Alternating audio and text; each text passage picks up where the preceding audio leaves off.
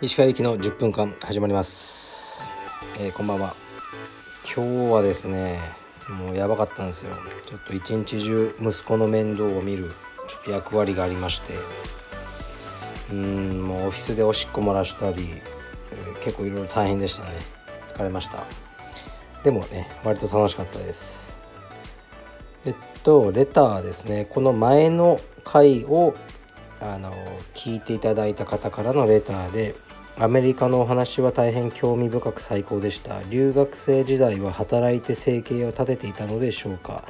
アメリカでのアルバイト団や仕事の中で人種差別を感じた瞬間アメリカで落ち込んだ時に奮起した経験などあれば教えてください。ってことですね。まずあの日本の大学卒業してちょっとですねあの働いてバイトしてお金貯めて行ったってありますね。でもそれももうねすぐ枯渇してあと借金したりまあある人からですね。とあともうもうまあ恥ずかしいんですけどあの仕送りももらってましたね親から。仕送りというかその学費ですよね。じゃないとちょっと無理でしたね。でバイトもねあのちょっと違法なんですよね本当は学生。うんまあちょっとね古着の買い付けとか少しやってたんですけどあまり触れずに行きますそこは。であと最後の半年はお給料をもらってインターンっていうのをやってましたね。これも前の、えーと、アメリカの最初の回で出てきたウッドラフ先生から紹介してもらった仕事であのいいかなりいい条件でいいお給料であのやってましたね。だからそこまでお金かかんなかったですね。確か僕住んでるアパートが家賃がね300ドルぐらいだと思うんですね。月3万ぐらいだったと思いますね。かなりボロボロでバカにされてましたけど。はい。うんでまあ人種差別とかねアメリカ行って3日目であの歩いてる時に寮のこう、ね、上の廊下から頭にピザを投げつけられましたね。でも暗かったしその時はね、まあ、行って3日目だからあもう僕がねアメリカの東洋人だからかとか思ったりしたんですけど実際ね僕が白人でもやられてたかもしれないしそういうのはいっぱいありますね。なんか自転車泥棒の濡れ衣を着せられたりだとかうんまあいっぱいありますけど、うん、なんかどうでもいいですかね。なんかあんまり頭がいい人そういうことしないじゃないですか。だから関係ないというか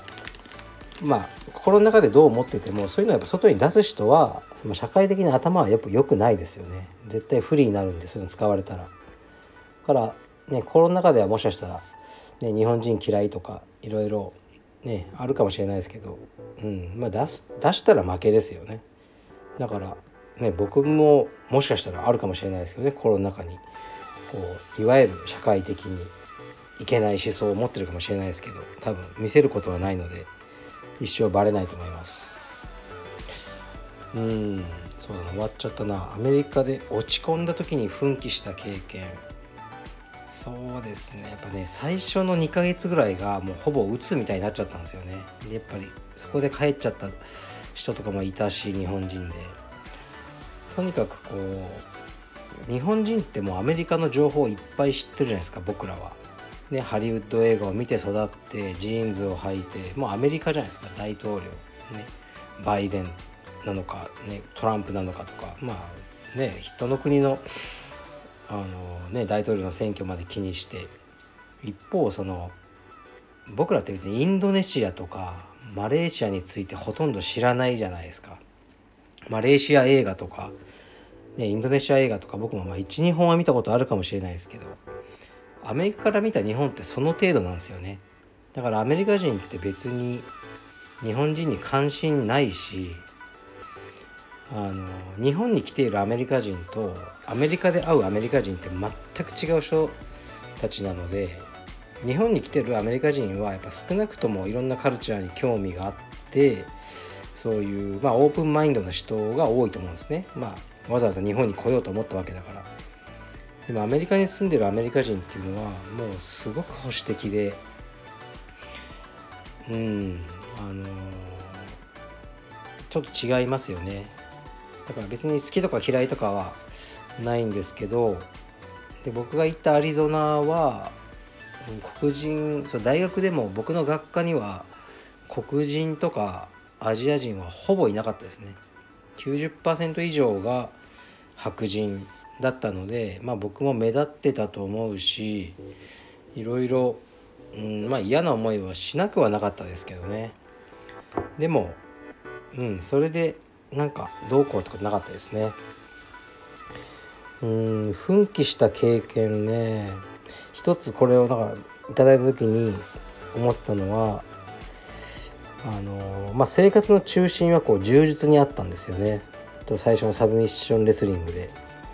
で最初にアメリカにあそのアリゾナにですね僕が行ってたキャメリキャメルバックマウンテンっていうのがあってこうトレーニングっていうかハイキングトレイルランをするコースがあるんですよ。だいたいね結構遠うん40分とかね50分ぐらいかかるんですね走っても。でそのコースを、えー、と走ろうってことになってそのサブミッショングラップリングの仲間と。でその時先生がアリゾナ、ね、州立大のレスリングのコーチもやってたからこう現役のカレッジレスラーたちも来たんですよね。でアリゾナ州立大はもう、えー、とディビジョン1でそのレスリング相当強いんですよ。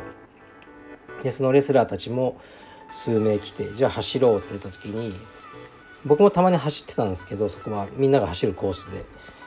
で時計をあの持っててタイムを測ろうってことになったんですよね。であのじゃあ測ろうってなってで僕時計持ってなかったんですよ。で「あごめん僕時計持ってないから」ったら「いや大丈夫だ」って別にお前が1位になることはないから俺たちの誰かが先についてお前の時間を後で言ってやるって言われたんですよねでいやもし俺が1位になったらどうすんのって言ったら「いや絶対ないからそれは」っていうふうになんか言われたのがなんかもうむちゃくちゃムカついたんですよね。であのでまあそのランが始まってなんかもう僕も絶対こいつらには負けないと思って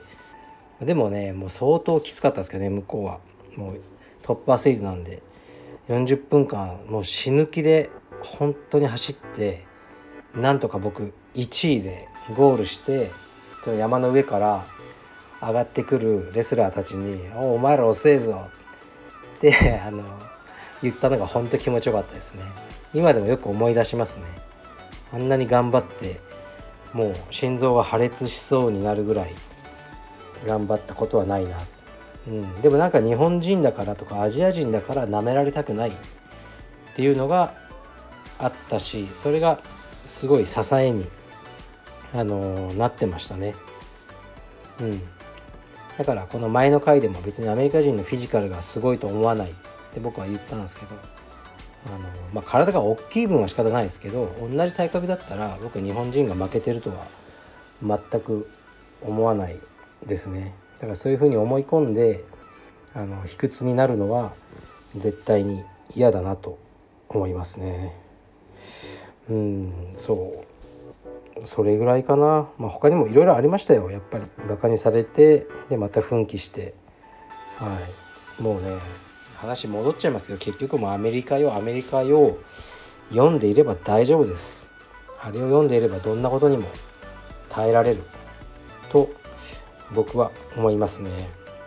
うん、なんかあの本好きな人が多くて早速私も好きですとかそういう反応もいただいたんですけど是非ねもう Amazon で多分70円ぐらいで売ってるのであのご興味ある方はあのエンターテインメントとしてすごくいい本だと思うのでご一読されてはいかがでしょうか。はい。というわけでえー、っと今日のこれが最後かな。の、えー、収録を終わりにします。帰宅します。はい失礼します。